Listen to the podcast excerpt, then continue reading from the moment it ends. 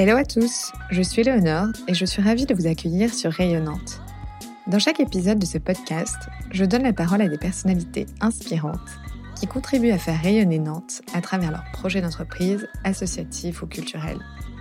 J'espère que vous prendrez plaisir à écouter leur parcours de vie, leurs visions et leurs actions. Rayonnante, le premier podcast de Nantais pour des Nantais. Rayonnante est née d'une envie, celle de découvrir le travail des nombreux talents qui nous entourent ici à Nantes. Et pour en parler, j'aime beaucoup prendre l'exemple du boulanger. Parce qu'au début de cette histoire, j'avais envie de savoir qui est le boulanger au bout de ma rue, comment est-ce qu'il travaille et quel est son parcours. Eh bien ça y est, j'ai envie de vous dire qu'aujourd'hui, grâce à Pierre-Antoine Arlot de la maison Arlot Cheng, la case boulanger est cochée et pas n'importe laquelle.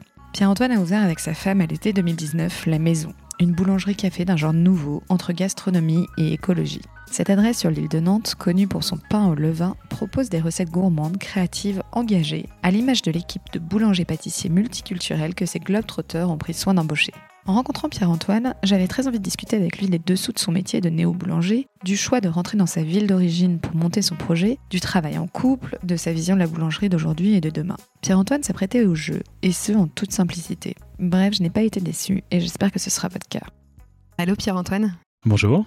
Merci d'avoir accepté mon invitation, d'être venu jusqu'à chez moi pour nous parler de toi, du coup, de la maison Arlo Cheng. Avec Je plaisir. le prononce bien ou pas Ouais, c'est parfait. Ouais, c'est parfait. ok, super.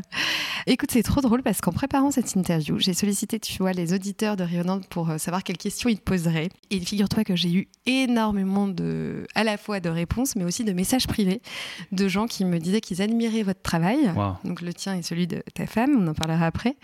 Et euh, j'ai même eu, alors je cite, je, je lis mes notes, j'ai même eu une auditrice qui m'a écrit pour me dire que vous étiez de loin la meilleure boulangerie de France et de Belgique sur tous les plans, humain, qualité et créativité. Wow. Je me suis dit qu'il fallait que je te le dise parce que c'est quand même rare et d'avoir ce genre de, de feedback. Et je me suis dit, waouh, quel succès quoi.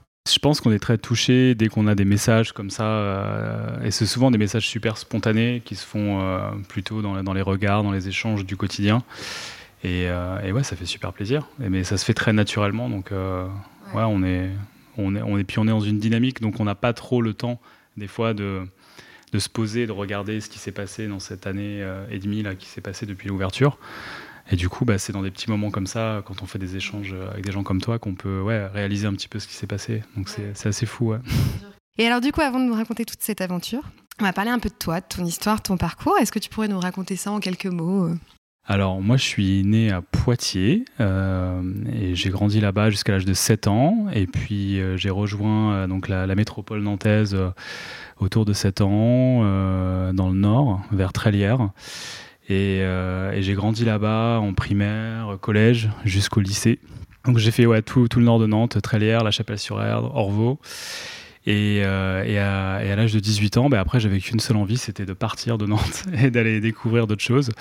Du coup, j'ai bah, suivi un peu cette idée de voyage en, en m'engageant dans un programme d'école de commerce européenne. Et le but, c'était bah, de tous les ans partir à l'étranger. C'est ça qui m'avait vraiment séduit dans, ce type de- d'études. Et du coup, bah, je suis parti en Espagne, aux États-Unis, en Angleterre et en Chine jusqu'à ma, ma fin d'études. Et euh, suite à un stage de fin d'études en Chine, à Shanghai, euh, bah, j'ai décidé de m'y installer. Et c'est là où j'ai rencontré Changi, euh, CJ, qui est, qui est devenue mon épouse par la suite. Du coup, euh, bah voilà, on a passé euh, un petit bout de temps ensemble en Chine, à Shanghai, euh, dans une période un peu folle, juste avant les Jeux Olympiques, de 2005 à 2010. Et on a vu un petit peu ce développement incroyable et cette culture aussi fascinante.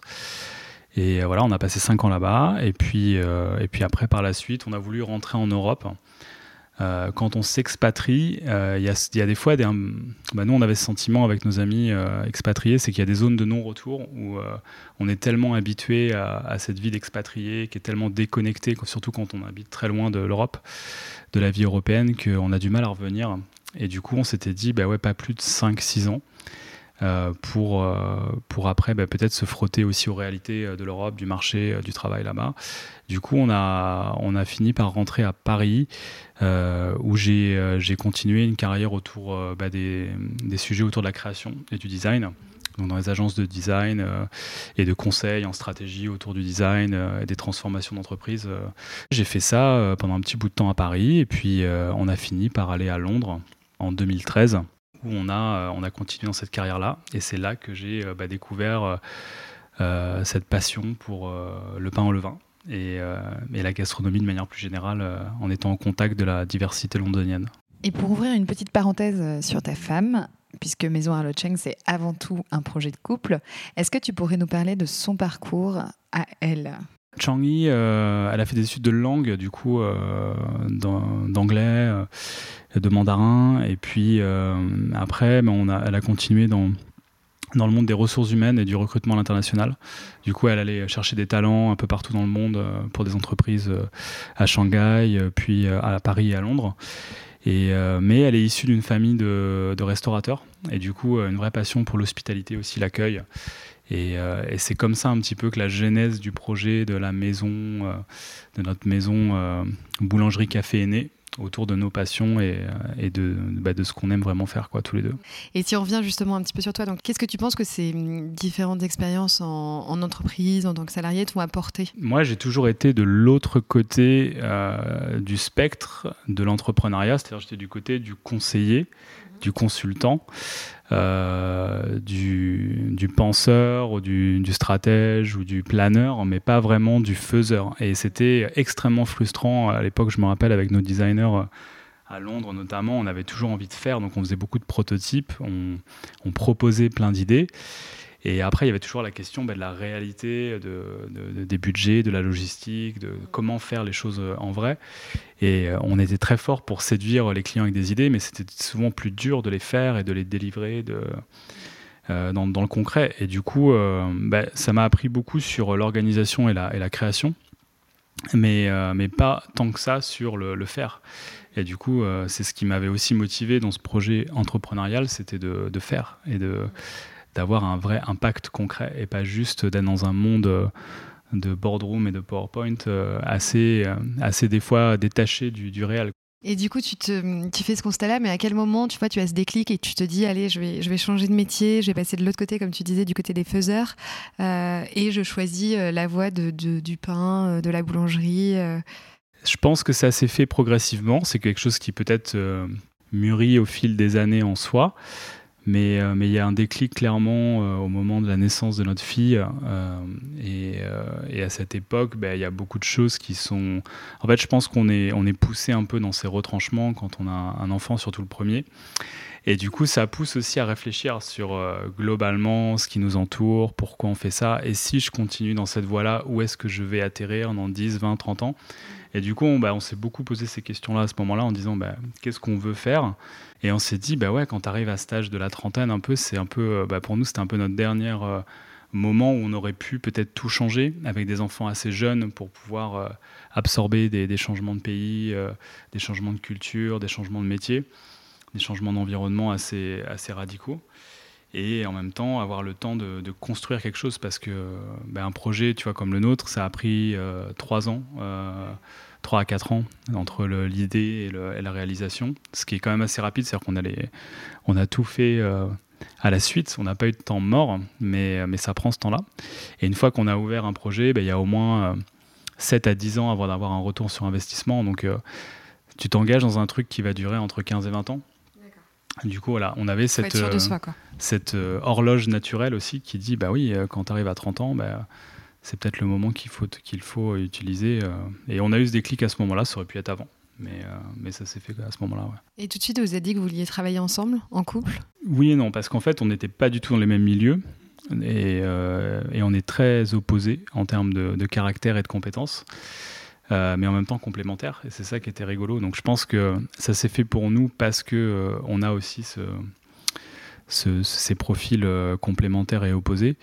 Mais, euh, mais en même temps, je ne me voyais pas, moi, monter un projet entrepreneurial aussi intense que celui-là, en étant déconnecté de, de, mon épouse, qui, elle, aurait peut-être euh, un travail euh, de bureau comme elle avait avant. Comment allier les deux C'est-à-dire un qui est, qui est 7 jours sur 7 dans son projet entrepreneurial et l'autre qui est sur un autre rythme. Je trouvais ça assez compliqué, surtout quand on a des enfants à gérer. Euh, voilà, et de pas non plus de dire bah, moi je fais euh, le projet entrepreneurial euh, cool et je me mets à fond dedans et toi tu t'occupes de bah, d'avoir peut-être un salaire stable. Alors ça aurait peut-être été bien d'un point de vue peut-être financier sécurité, mais on se voyait qu'en termes d'énergie et d'harmonie de couple, ça aurait été peut-être plus compliqué de le faire en déconnexion. bah, du coup, on, a construit le projet autour de, bah, de, nos passions et nos compétences. Donc, une partie plus orientée boulangerie, gastronomie, création. Donc, ça, c'est plutôt mon domaine. Et une partie plutôt hospitalité, expérience, coffee shop. Et du coup, là, c'est l'accueil des clients, c'est l'animation d'un lieu, c'est bah, la vente, c'est tout ça. Donc, et CJ, et le métier de barista aussi que CJ a appris pour lancer ce projet. Du coup, voilà, on a un peu ces deux. Euh, en anglais, on dit front of the house et back of the house. Donc, on a un petit peu, voilà, et c'est, il y a, y, a, y a, forcément plein de liens et il y a des zones tampons, mais c'est deux périmètres très très différents. Et, euh, et on a d'autres couples d'amis qui, euh, qui ont aussi ce, ce, mode opératoire. Et en final, c'est assez puissant. Parce qu'on a un petit peu un œil à 360 sur bah, tout ce qui se passe. Et qu'est-ce qui vous a donné envie de choisir Nantes comme ville pour monter ce projet? Un terrain de jeu assez, assez libre et assez ouvert et un terrain vraiment à défricher où il n'y a, y a pas, y avait pas énormément de choses dans, dans, notre périmètre. Et on a beaucoup, on a hésité. Au début, on voulait aller plutôt à Amsterdam euh, ou à Copenhague parce qu'on a, on a de la famille en, Hollande euh, via CJ. On a beaucoup d'amis aussi au Danemark. Et on s'était dit, bah ouais, aller dans une métropole qui est déjà plus sophistiquée dans ce type de projet, ça serait peut-être plus facile de trouver une clientèle, etc. Puis au final, on s'est dit, mais en fait, c'est peut-être plus intéressant de le faire à Nantes où, où le terrain est assez vierge. Et il y a tellement de potentiel, il y a tellement de, de culture, de création, d'énergie vive que, que pour, on pourrait faire un truc encore plus fou là-bas. Quoi. et c'est un peu pour ça qu'on se bat aussi, c'est de mettre sur le devant de la scène Nantes au niveau international et pas juste euh, d'un point de vue local de dire on, fait, des, on fait des choses bien sur l'échelle de Nantes. On, fait, on se dit, bah ouais, il se passe des choses à Nantes que, que vous voyez nulle part ailleurs parce qu'on a un terroir de fou, parce qu'on a plein d'artisans et d'autres euh, entrepreneurs créatifs qui sont, qui sont là. Quand on voit l'énergie qu'il y a sur l'île de Nantes, c'est hallucinant. Quoi. N'a on pas forcément l'équivalent ailleurs en France, je trouve, euh, d'avoir sur un périmètre assez, assez réduit des designers, des écoles, euh, des, des startups, euh, des gens qui font de, l'art de rue, euh, des, Ça, ça vous nourrit au quotidien ça vous... Ouais, ça, ça, bah, ça, nourrit, puis ça crée des rencontres assez naturelles parce que des gens viennent à la maison, des artistes viennent répéter à Stéréolux ou sont en résidence et ils viennent prendre un café, on discute et puis on se dit bah, pourquoi pas on ferait un événement ensemble. Euh, on voit Jean Blaise qui vient prendre euh, du pain euh, et, on le salue et puis on discute bah, de ce qui se passe au niveau du pouls touristique et, culturel de la ville. On voit les gens qui sont sur le voyage à Nantes et l'étape de Nantes qui, passent, les, étudiants les internationaux. J'ai été assez impressionné en fait de voir le nombre d'étudiants et de jeunes qui viennent d'Asie, d'Amérique du Nord ou d'ailleurs à Nantes, et d'ailleurs qui sont à la recherche de lieux où on peut parler anglais, où on peut euh, retrouver des, des produits qui viennent de chez eux. Donc euh, quand on a fait des, des, brioches type, euh, type coréenne ou japonaise, on avait plein de, de japonais de coréens qui venaient, et c'était tous étudiants à Audencia ou à l'école des beaux-arts. Donc du coup, votre, votre clientèle, elle n'est pas que nantaise en fait elle bah, est vraiment internationale. ouais, elle est, elle est de partout. Et c'est vrai que les machines aussi de Lille attirent énormément d'étrangers. Euh, et beaucoup d'Européens. Beaucoup, euh, on a eu beaucoup d'Allemands, de, de Suisses, euh, de Nordiques, d'Espagnols, mais aussi ouais, on a eu pas mal d'Américains, pas mal de. Donc évidemment, en ce moment, c'est plus le cas, mais, mais on a senti ça dès le premier été, quand on a ouvert en août, de voir beaucoup de gens différents. On viendra justement sur euh, votre emplacement, on s'en reparlera un petit peu plus longuement, mais du coup, je reste, euh, vu qu'on parle de Nantes, je reste un peu là-dessus. Il y a aussi euh, ce qu'on se disait un peu en, off avant d'enregistrer, vous avez une vraie, une vraie force et un vrai talent, selon moi, c'est d'interagir justement avec tout votre écosystème mmh. nantais et, rien qu'avec les, toute, la, toute la partie restauration, tous les restaurateurs nantais. Mmh. Qu'est-ce que ça vous apporte et, surtout, quelle est l'origine de cette idée? Bah, C'était de créer un. C'est la maison, quand on y rentre, en fait, on rentre dans l'atelier et, on est dans un espace complètement transparent. Et du coup, l'idée, c'est que tout le monde peut aussi passer une tête et, venir parler avec nous. Et c'est un peu comme ça que ça a commencé avec les restaurateurs. On a eu euh, euh, Romain Bonnet de Restaurant Omija, euh, Dominique Quark de Pickles ou Richard Cornet de l'Aménité, Sarah Mingui de Vacarme qui sont venus dès les premiers jours ou juste avant l'ouverture pour dire Ah tiens, qu'est-ce que vous faites et, et, ça a créé des échanges comme ça assez naturels euh, et, quand on se retrouve bah, sur euh, une philosophie commune au niveau de la gastronomie, euh, bah, ça crée des, liens assez forts très vite. Et puis après, c'est quelque chose de très naturel et très, organique. C'est-à-dire qu'il y a du bouche à oreille qui se fait aussi. Et ça s'est développé comme ça. C'était pas un axe de développement pour nous de dire on va aller voir tous les restaurateurs à Nantes pour leur dire on fait ci, on fait ça. Non, non, ça s'est fait très, très, très, très naturellement comme ça. Et il y a la même chose en fait pour les photographes qui travaillent avec nous, les, les artistes, les artisans. Ça se fait un peu de manière organique. On essaye bah, d'un côté, on, est, on essaie d'être très sélectif sur, euh, sur les, collaborations les projets qu'on engage parce que notre temps est limité, nos énergies sont limitées, c'est-à-dire qu'on a, on a une équipe mais euh, qui n'est pas extensible à l'infini, donc euh, on ne peut pas tout faire. Donc on essaie Vous êtes combien aujourd'hui ben, On a commencé à 5 et là on, est entre, on est à peu près 9 si on, parce qu'on a des apprentis aussi ou des stagiaires qui viennent. Donc ça dépend des, des semaines, mais ouais, ça peut aller jusqu'à 9 en ce moment. Et euh, voilà, du coup, on essaye de, concentrer nos forces sur, euh, bah, sur des projets euh, dans lesquels on croit. Et du coup, les, on a des critères qu'on qu'on essaye d'appliquer à chaque fois. Et, et, si ça correspond, si ça match, et eh ben on y va à fond. Et quels sont justement vos critères de sélection? Alors, c'est d'abord, nous, on a, on voit, on a deux dimensions. La dimension de tout ce qu'on fait, ça doit avoir une certaine, certaine dimension de simplicité et de qualité. C'est-à-dire que les deux doivent aller ensemble. On dit, euh, on peut manger euh, simple et manger mieux. Euh, et du coup, le pain, ça, nous semblait être cet élément, tu vois, le, plus simple. Juste de la farine, de l'eau, du sel, et tu peux faire tellement de choses avec. C'est notre pain quotidien, c'est quelque chose de tous les jours. Mais en même temps, voilà, ça peut être très mal fait, ça peut être vite fait, ça peut être industrialisé. Donc, comment on fait un pain sain, naturel, avec les meilleurs ingrédients? Et du coup, bah, tu n'en as pas beaucoup, donc euh, on peut être très précis là-dessus. Donc tout ce qu'on fait, ça doit être dans une espèce de simplicité. Si ça devient trop alambiqué, trop sophistiqué, ça, ça peut perdre un peu le but, parce que ça doit être, ça doit être démocratique et accessible à tous. Là, je t'ai amené euh, bah, une miche de pain, c'est le pain des anciens. C'est un pain, euh, un gros pain de campagne à l'ancienne, euh, au levain qui va se garder longtemps. Euh, tu, vas, bah, tu vas voir, et le goût va évoluer suivant les jours aussi. Tu vas pouvoir faire plein de choses avec si, si t'en reste. Euh, l'utiliser dans différentes, de différentes recettes aussi pour cuisiner. Ah c'est drôle, je ne savais pas que le goût évoluait. parce que le, levain est un, est un produit vivant à la base, donc c'est des, des, bactéries et des levures indigènes que nous on cultive dans un levain et qui vont faire lever la pâte, mais qui vont aussi donner des arômes, une complexité aromatique. Euh, et, du coup, tu as un process de, de, bactéries qui vont créer des arômes lactiques ou, acides ou acétiques.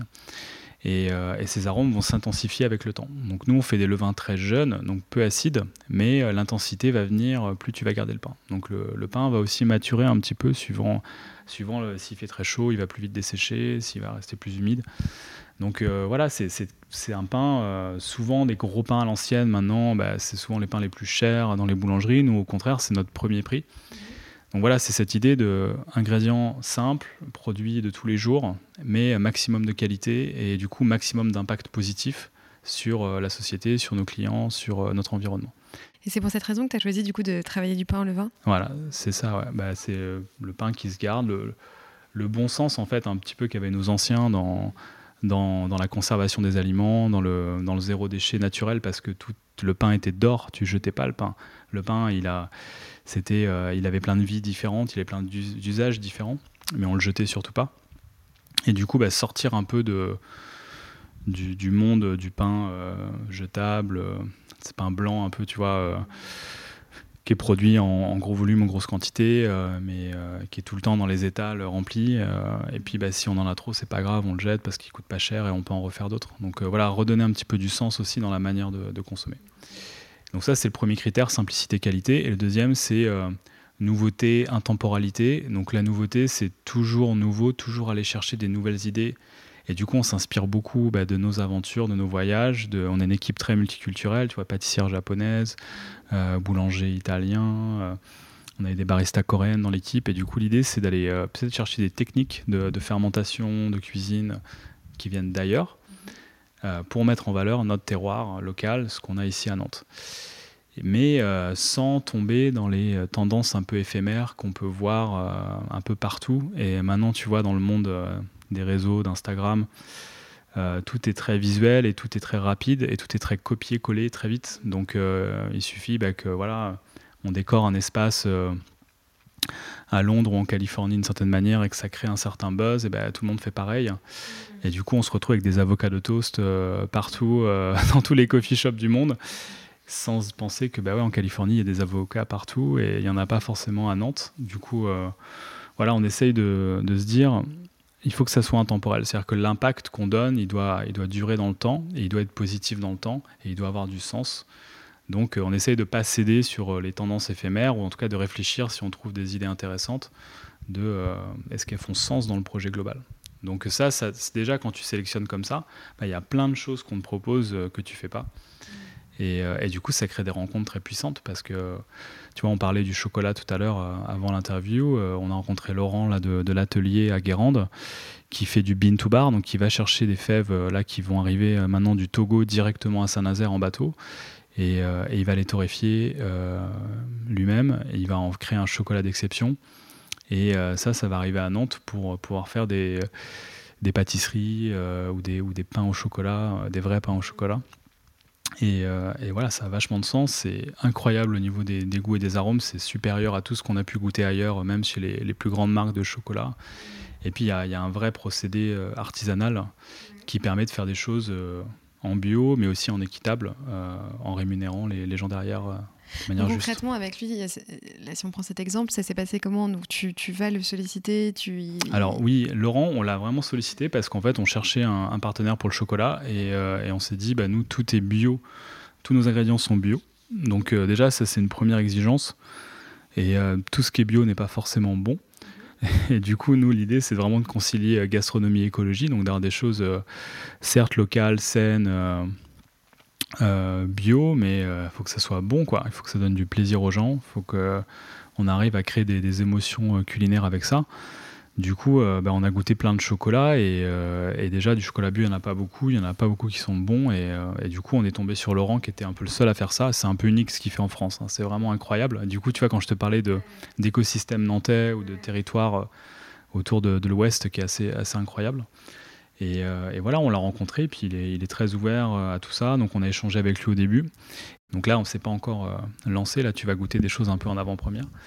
Mais ça a l'air trop bon. Tu verras, ouais, on, va travailler plusieurs produits en chocolat avec des terroirs très différents, un peu comme le café, comme ce qu'on fait sur le café avec des cafés de spécialité, avec des, arômes et des terroirs différents. Mais on va faire la même chose avec le chocolat et ça crée vraiment des, des vraies différences au niveau des arômes. Quoi.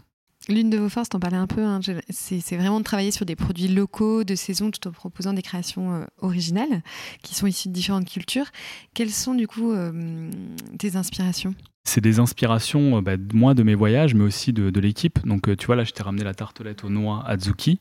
Donc, tartelette aux noix, c'est vraiment un, produit assez français, du terroir, tu vois, qui est un peu oublié aussi. Et le Azuki, c'est un haricot rouge japonais qui est vraiment utilisé euh, de, plein de manières différentes en, pâtisserie, euh, en gourmandise au Japon.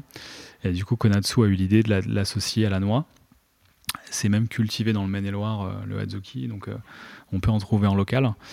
Et, et du coup, bah ouais, on, fait une association, une alliance entre, entre ces, différentes choses.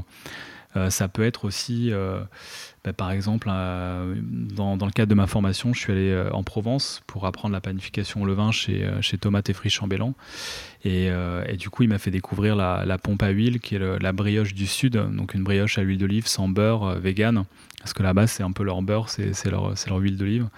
Et du coup, ça nous a donné l'idée de créer un buns brioché enrichi à l'huile d'olive, très gourmand, et on est un peu entre le donut et, la brioche, entre le, beignet et la brioche, à quelque chose de, très gourmand. Et euh, voilà, on fait, on fait une petite brioche comme ça, euh, plutôt provençale, euh, mais adaptée à notre sauce. Quoi. Donc voilà, il y a plein de choses comme ça qui viennent nous influencer, nous inspirer. Mais vous partez d'un besoin au départ? On part d'envie, d'inspiration, donc on fait des brainstorming avec l'équipe et on essaye de, de, mapper un petit peu tout ce qu'on aimerait faire.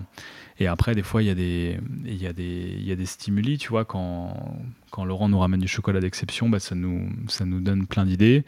Quand notre meunier nous donne euh, bah, du, des, farines, euh, on va avoir euh, là du rouge de Morvan, qui est une variété ancienne de la région. voilà, ça va, nous, ça va nous donner des idées. Ok, qu'est-ce qu'on va faire avec? Là, on a eu du corazan aussi, qui est l'ancêtre du blé, une variété aussi ancienne, non hybridée. Et bah, du coup, on avait, on avait un sac de farine et puis on avait envie de faire du pain de mie à la japonaise, du, du shokupan. Donc un pain de mie très moelleux, très cotonneux pour faire des super sandwichs.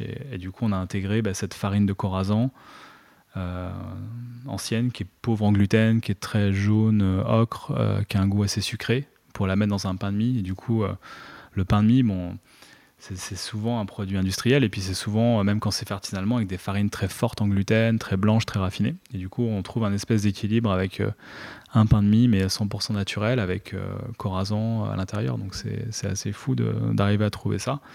Mais c'est parce que notre meunier nous propose aussi ces farines-là et que et qu'on a un petit peu ben, une palette d'ingrédients avec lesquels on peut jouer. Quoi. Et il y en a un que tu préfères? Un produit ou une recette que tu préfères? Dans, dans toute notre gamme? Bah, moi, le, le, ce qui m'a fait venir à tout ça, c'est le, le pain des anciens. C'est, en fait, c'est retrouver ce pain-là que, que j'avais pu avoir euh, petit euh, dans ma campagne au Poitevin euh, avec mes grands-parents. Parce qu'on n'en a pas parlé, tu m'avais dit que tu étais intolérant au gluten, c'est ça? Alors, ouais, c'est vrai que petit, bah, quand j'étais à Poitiers, très petit, j'ai été diagnostiqué intolérant au gluten avant que ce soit vraiment un sujet de société. c'était, Et d'ailleurs les souvenirs que j'en ai, c'est manger des biscuits sans gluten industriel. C'était, j'avais moins. Puis après, ça s'est un peu effacé. Tu vois, on est passé à autre chose. Quand je suis allé à Nantes, j'ai recommencé à manger des produits du gluten. Et, euh, et puis après, on s'est dit, bah, c'est peut-être pas ça. Et on s'est jamais trop reposé la question. Et puis, euh, plus récemment, bah, quand j'étais à Londres, il y a un bouquin qui est sorti sur, euh, bah, sur le dilemme de l'intestin, sur ce, deuxième cerveau euh, qui est l'intestin, qui peut jouer sur nos émotions, sur euh, des problèmes de digestion, de, de bien-être. Ce bouquin fait un gros buzz. Ouais, exactement. et du coup, j'ai lu ce livre, ma mère l'a envoyé, je l'ai lu et, je me suis dit, ah ouais, il y a peut-être d'autres choses à explorer. Et c'est à ce moment-là que j'ai commencé à faire du pain chez moi, au levain, que j'ai commencé à, fréquenter les boulangeries artisanales 100% euh, levain à Londres. Il y a très peu de boulangeries à Londres, mais celles qui existent en artisanal sont souvent des gens hyper engagés qui font du pain d'exception, bien meilleur que ce qu'on peut trouver un peu partout en France. Et du coup, c'est un peu bah, cette vie euh, londonienne euh, très ouverte sur le monde et, très qualitative dans la gastronomie qui m'a amené à, faire du pain. Et je me suis rendu compte qu'en faisant du pain au levain, bah, on avait des pains qui avaient des très longues fermentations, des fois sur deux jours. Euh, et du coup, bah, le, le, gluten est prédigéré par les bactéries, par les ferments qui vont rendre le pain beaucoup beaucoup plus digeste. Donc euh, si je fais du pain 100% à la levure, il va être prêt en une heure ou deux. Donc euh, là, si je fais ça au levain, ben, ça va me prendre peut-être ouais, deux jours. Quoi. Donc ça, c'est pas du tout la même, la, même texture et la même digestibilité au final. Quoi. Donc, donc ça, ça résout déjà beaucoup de questions. Parce que les gens qui sont vraiment cœliaques ou allergiques sévères au gluten, c'est assez rare. C'est, peut-être 2% de la population ici. Donc c'est pas répandu autant, mais pour autant, beaucoup de gens se posent des questions sur leur régime, sur. Euh, du coup, bah voilà, c'est une manière de répondre à ça. Et, euh, depuis que je fais ça, ça ça m'a jamais posé de problème. Donc. Euh. Et hum, du coup, donc tu parlais de Londres. En fait, on s'est arrêté un peu là-dessus sur ton parcours. donc tu es à Londres, tu prends, tu prends conscience, tu, tu tu apprends à connaître justement toute cette partie artisanale, etc. Et, ce pain au levain. Et à ce moment-là, tu te dis quoi? Tu te dis, euh, allez, on rentre en France, euh, on s'installe à Nantes et on lance notre boulangerie et je reprends une formation? Comment ça s'est passé? Non, d'abord, bah, j'ai fait du pain beaucoup chez moi. Et puis, euh, je me suis dit, bah, il faut que j'aille voir un peu plus proche de la production, de ce qui se passe. Ça me fascinait. Donc, j'ai rencontré d'ailleurs un ami qui s'appelle euh, Alexandre Bettler, qui est un, designer suisse qui a fait le Royal College of Art et qui en même temps est devenu boulanger chez lui à Londres. Il a monté sa micro-boulangerie dans, son appart, dans sa maison à Londres. Et, du coup, bah, je me suis rapproché de lui, il m'a fait découvrir un petit peu ça. Du coup, par la création, par, ce métier manuel.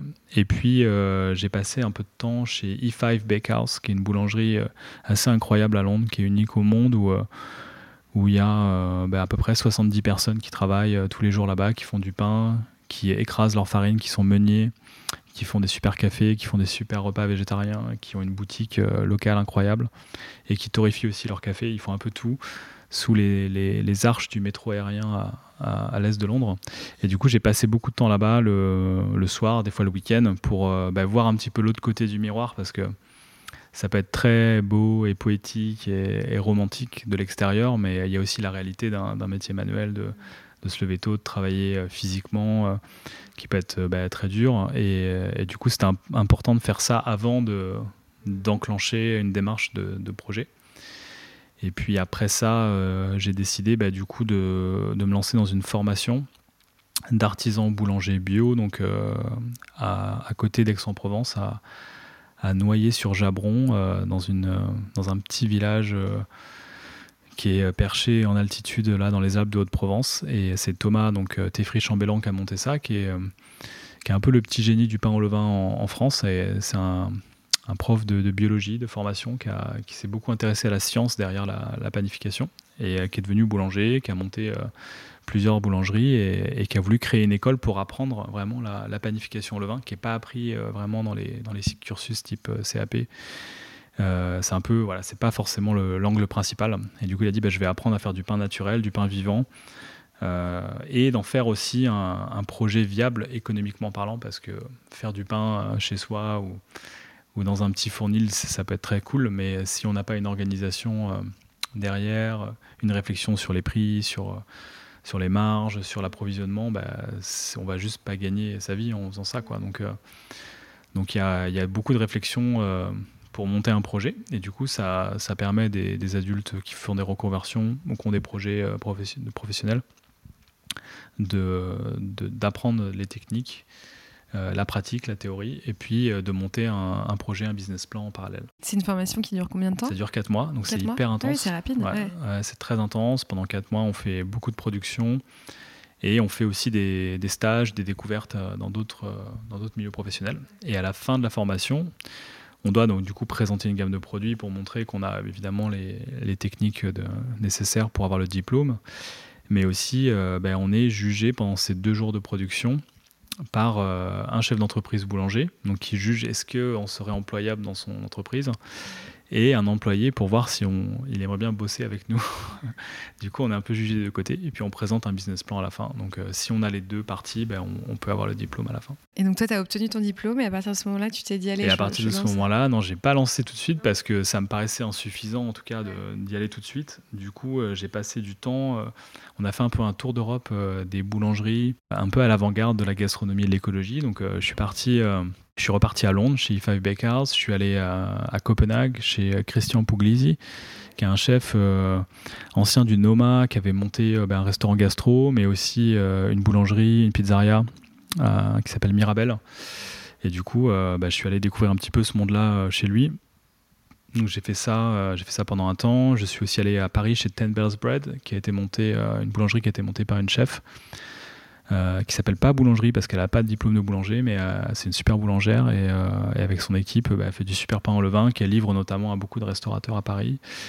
Donc je suis allé, je suis allé un petit peu là-bas et puis j'ai fini par travailler pendant toute une saison estivale chez Pain Paulin au Cap Ferré, donc un ancien de l'école internationale de boulangerie qui a monté son fournil artisanal à Bordeaux et, au Cap Ferré.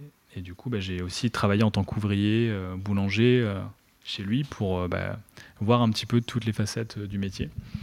Et c'était hyper formateur. Et, euh, grâce à ces expériences, bah, après, on se sentait un petit peu plus puissant pour solide pour euh, s'installer à Nantes et monter le projet. Fin 2018, début 2019, euh, recherche euh, de local, de financement, ça c'était aussi assez intense. Ouais, j'imagine. Et voilà, donc on a. Vous avez fait une campagne de crowdfunding On a fait une campagne de crowdfunding, ouais, sur qui a été qui a été super super intéressante, beaucoup de soutien. On a aussi bah, été lauréat du réseau Entreprendre Atlantique, donc on a connecté avec le tissu entrepreneurial local. Et puis. Euh, ça vous a apporté quoi typiquement d'être lauréat euh, de ce. Ben, on a un accompagnement. C'est ce, qui est, ce qui est stop, c'est qu'on se connecte avec un réseau qui est le, plus grand réseau euh, entrepreneurial français en fait. donc hyper solidaire. Ça va de des jeux de de, de, la fromagerie Bayver, je crois, aux gens qui ont fait Imagination Machine sur les îles de Nantes. Donc c'est très varié. Donc on a rencontré des gens dans le bio, des gens dans le design, dans l'entrepreneuriat. Et euh, donc assez puissant. Et puis, euh, et puis après, on a un coaching pendant deux ans avec un, un autre chef d'entreprise qui nous, qui nous aide, qui nous aiguille. Euh.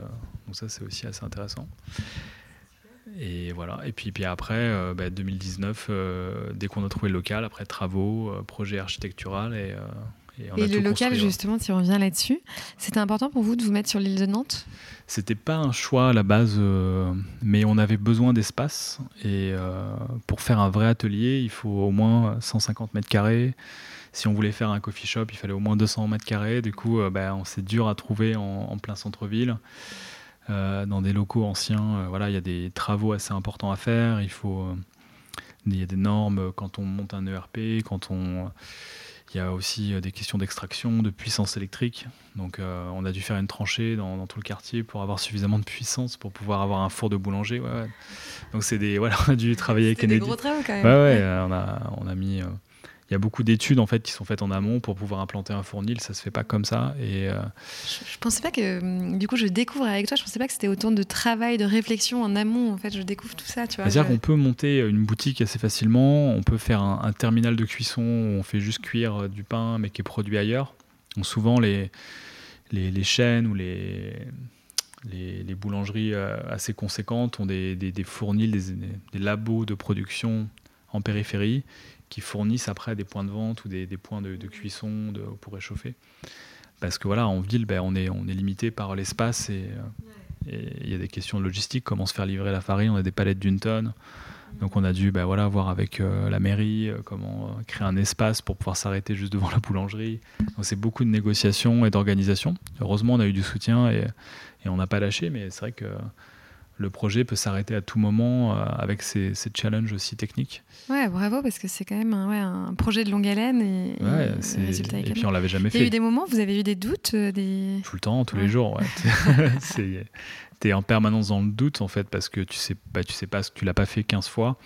Et même les gens que j'ai rencontrés qui ont ouvert deux boulangeries, ou deux espaces. À chaque fois, il y a d'autres nouveautés, nouveaux challenges qui, on pense avoir euh, gagné en expérience, mais on a toujours des, choses à apprendre. Donc, donc on a appris sur le tas, on a fait plein d'erreurs, euh, mais heureusement c'était beaucoup entouré aussi en amont. Et, euh, l'expérience euh, bah, de, nos amis ou confrères boulangers nous a permis aussi d'éviter des grosses erreurs. Et la formation à l'école de, Thomas aussi a été hyper intéressante, prépondérante. C'est vrai qu'on aurait fait dix fois plus d'erreurs si on ne l'avait pas fait. Quoi. Ouais.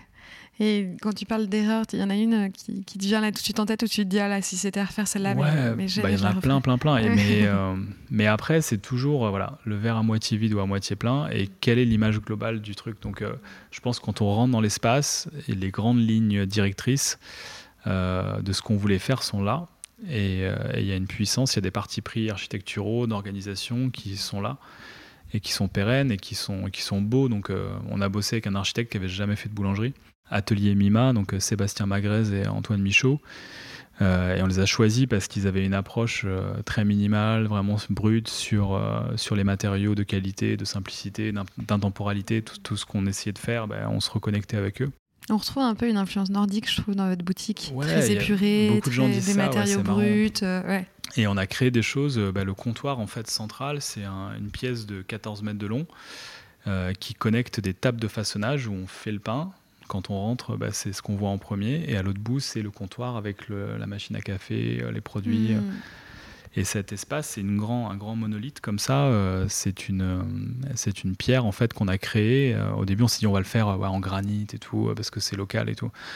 Mais bon, on s'est dit mais pourquoi pas aller récupérer des chutes de granit ou d'ardoise dans les carrières donc on est allé à Saint-Marc-du-Désert, on a pris ça, on a pris du sable dans la Loire et on l'a coulé dans un bois de coffrage comme un béton brut et ça crée une espèce de vague, de rythme complètement aléatoire en faisant de la récupération de matériaux. Et, euh, du coup, bah, y a, je pense qu'on dit souvent que c'est un peu nordique parce que c'est assez épuré et qu'on essaye euh, d'avoir un, canevas assez, euh, assez, assez libre, assez, assez pur. Mais en fait, on a créé des choses qui n'existaient pas ailleurs parce que c'est des c'est des créations pures euh, sur ce qu'on avait à disposition ici. Donc euh, je pense qu'on a fait quelque chose que qu'on verra pas dans, forcément ailleurs à Copenhague ou à, Londres. Donc ça, c'était cool. Je me demandais quelle valeur est-ce que tu souhaitais véhiculer derrière le nom de votre euh, boutique? La maison. Ben voilà, c'était cette idée de, foyer. Et ça aurait pu s'appeler le foyer aussi. C'est l'idée, le foyer, c'est le feu aussi. quoi. Donc il y a quelque chose encore une fois d'assez primal, d'assez, euh, d'avoir un foyer chez soi, c'est, c'est assez important. Et, euh, et un petit bout de pain, ça peut être ça aussi. Euh, tu vois, un, pain, ça vient de, tu vois, copain, ça vient de company, ça vient de, de partager, casser la croûte, tu vois, break bread en anglais on dit. Donc tu as un côté très proche, tu vois, de, casser la croûte, de donner un morceau de pain, d'être copain, c'est qu'on partage du pain ensemble. Et c'est précieux, mais en même temps c'est hyper euh, basique et hyper essentiel. Donc il y a ça derrière la maison, et c'est d'être, voilà, quelles sont les choses euh, les plus simples, les plus essentielles. Euh, là, je te le dis comme ça, euh, c'est pas encore fait, mais on travaille avec plusieurs sculpteurs de bois pour peut-être faire des objets en bois pour présenter, couper le pain, etc. Donc voilà, c'est des, choses comme ça. C'est un céramiste, ben, il peut, il peut faire des, des petits objets que tu vas utiliser tous les jours. Euh, tu n'en as pas forcément besoin d'en avoir 10 000, mais euh, si tu as une belle tasse, si tu as une belle planche, elle peut peut-être te durer toute ta vie. Et tu peux peut-être la transmettre et tu pourras peut-être raconter une histoire avec. Et, euh, c'est ce qu'on essaye de, mettre en avant. Et on a trop de chance parce qu'il y a tellement d'artistes et d'artisans ici qui font des choses belles. Donc voilà, la liste est longue, on pourra continuer pendant longtemps comme ça. Ah, c'est trop bien, bravo. Et. Hum, alors du coup, j'ai une autre question, euh, enfin j'ai plein d'autres questions, mais j'en ai une que je voudrais te poser, que je trouvais intéressante. C'est un auditeur du podcast qui l'a posée, donc c'est pour ça que je, veux vraiment la te la poser. Est-ce qu'il y a un geste manuel que tu aimes faire et refaire tout au long de la journée? Alors bah, ça va être un geste forcément autour du, de la panification. Euh, je fais pas tous les jours le pain, mais, euh, mais quand je le fais, moi j'aime beaucoup euh, donner des tours à la pâte. Donc c'est cette action en fait après le pétrissage de donner de la tension euh, à la structure de la pâte. Euh, et du coup, c'est une série de, rabats. Et euh, du coup, il y, y, a un côté, ben, on doit mettre les mains vraiment dedans.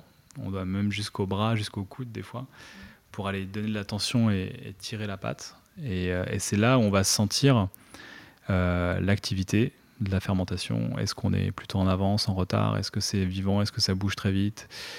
Euh, la, force aussi euh, du réseau, du gluten, de la structure. Est-ce que voilà, on commence à pré de, prédeviner un petit peu euh, quel pain on va faire. Et c'est hyper sensoriel. Et, quand la pâte est belle, quand la pâte est, bien, est bien lisse, quand on a réussi à faire un bon pétrissage, bah, c'est un sentiment assez fou, quoi mais ça peut être aussi horrible si c'est mal fait. Donc euh, c'est un moment assez, assez crucial. Et, euh, et c'est un vrai plaisir de, de, le faire tous les jours. Ah, c'est top. Elle ressemble à quoi tes journées? Décrire une, bah, une, journée, c'est très très varié, euh, mais ça commence souvent... nous, on commence les cuissons à 5 h du matin. Pas plus tôt, parce qu'on fait tout sur deux jours. Donc le pain est préparé la veille pour le lendemain. Il passe toute la nuit en chambre de fermentation. Donc on peut arriver à 5 heures et cuire euh, dans la foulée euh, le pain. On n'a pas besoin de le, préparer pendant la nuit. Ce qui change beaucoup aussi euh, la qualité de vie parce qu'on est quand même en phase avec le reste de la société. enfin, même si 5 heures, ouais. Bah, ça fait des, bonnes journées le matin. Mais après, on a les après-midi aussi de libre pour faire d'autres trucs. Donc ça, c'est cool. Et on commence par ça. Donc si je fais la production, ça va être les cuissons. Après, ça va être ben, rafraîchir les levains pour préparer le pain du lendemain. Euh, lancer euh, les pétrins, euh, façonner la pâte. et du coup, après, la mettre dans des petits paniers, les bannetons en osier qui vont permettre de, maintenir la pâte en forme jusqu'à la pousse finale. Et du coup, c'est souvent ça. Et puis après, bah, il y a aussi pas mal de, rencontres l'après-midi. Donc c'est un, moment où je peux faire des échanges avec les, gens et les, partenaires. Ce serait quoi les prochaines étapes? Bah, Ça serait d'avoir d'autres personnes dans l'équipe. Donc on va recruter une personne euh, qui sera head barista, donc euh, en charge de toute la partie euh, café de spécialité. donc il y a une annonce, une offre qui va paraître bientôt pour trouver cette si perle jamais il y a des intéressés. Voilà. Et puis une grosse réflexion aussi sur la cuisine qu'on fera un petit peu plus pour voir un petit peu qu'est-ce qu'on peut proposer dans cette période de vente à emporter le midi, mais aussi peut-être le, samedi on faisait des super brunchs euh, avec des grandes tablées qu'on peut plus faire maintenant. Du coup, euh, on essaie de réfléchir à ça pour la suite. On croise les doigts. on espère qu'on va vite passer cette période compliquée. En tout cas, merci beaucoup Pierre-Antoine. Merci pour euh, la qualité de notre échange. C'est très agréable de t'écouter et d'écouter votre projet. Donc bravo, bravo à vous deux. Merci. et à bientôt. À bientôt.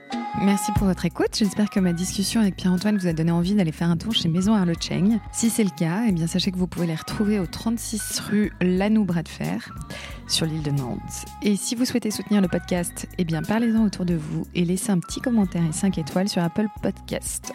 Pour suivre l'actualité de Rayonnante et me contacter, je vous donne rendez-vous sur le compte Instagram, Facebook et Twitter du podcast. En attendant, je vous souhaite une très belle journée je vous retrouve dans 15 jours pour un nouvel épisode avec Grégoire Monconduit d'Atelier Rosemood.